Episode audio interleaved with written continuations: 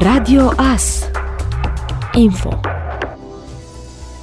Pe data de 14 februarie, în jurul orei 9, a avut loc un accident rutier în localitatea Botorca. A fost vorba despre un accident rutier produs între două autoturisme, iar în urma accidentului au rezultat trei victime de sex feminin, una rănită grav care a fost preluată și transportată la spital de către echipajul de prim ajutor smurd aflat la fața locului și două rănite ușor, acestea refuzând transportul la spital. La fața locului s-au deplasat salvatorii din cadrul detașamentului de pompieri târnăveni. S-au întreprins manevre specifice măsurilor de PSI și decuplarea bornelor autoturismelor.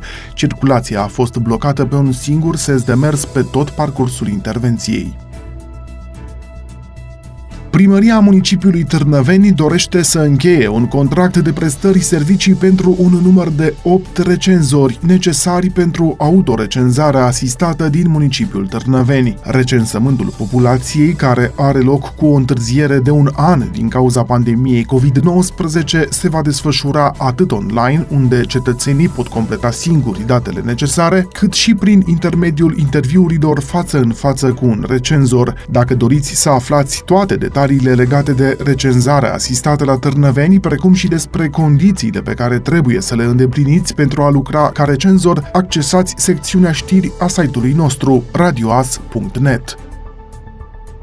Autoritatea Națională pentru Drepturile Persoanelor cu Dizabilități, în parteneriat cu Agenția Națională pentru Ocuparea Forței de Muncă, derulează proiectul Facilitarea inserției pe piața muncii a persoanelor cu dizabilități. Acest proiect își propune ca un număr de 7000 de șomeri și persoane inactive, persoane aflate în căutarea unui loc de muncă, să poată beneficia de vouchere pentru achiziționarea dispozitivelor asistive corespunzătoare nevoii medicale. Mai este vizat vizată de asemenea și încadrarea pe piața muncii a unui număr de 700 de persoane din grupul țintă constituit în cadrul proiectului. De asemenea, proiectul se adresează și angajatorilor care vor încadra în muncă persoane ale grupului țintă, oferindu-le sprijin prin acordarea de subvenții pentru 200 de persoane cu dizabilități nou angajate. Persoanele cu dizabilități pot beneficia de acordarea de vouchere pentru achiziționarea de dispozitive și tehnologii asistive și tehnologii tehnologii de acces, altele decât cele finanțate prin Fondul Național Unic de Asigurări Sociale de Sănătate. Astfel, printre altele, pot fi achiziționate cititoare și bastoane inteligente pentru nevăzători, tehnologii asistive pentru persoane cu mobilitate redusă, proteze pentru membrele superioare și inferioare, fotorii rulante, elevatoare, proteze audio, diverse instrumente ajutătoare pentru scriere sau desen,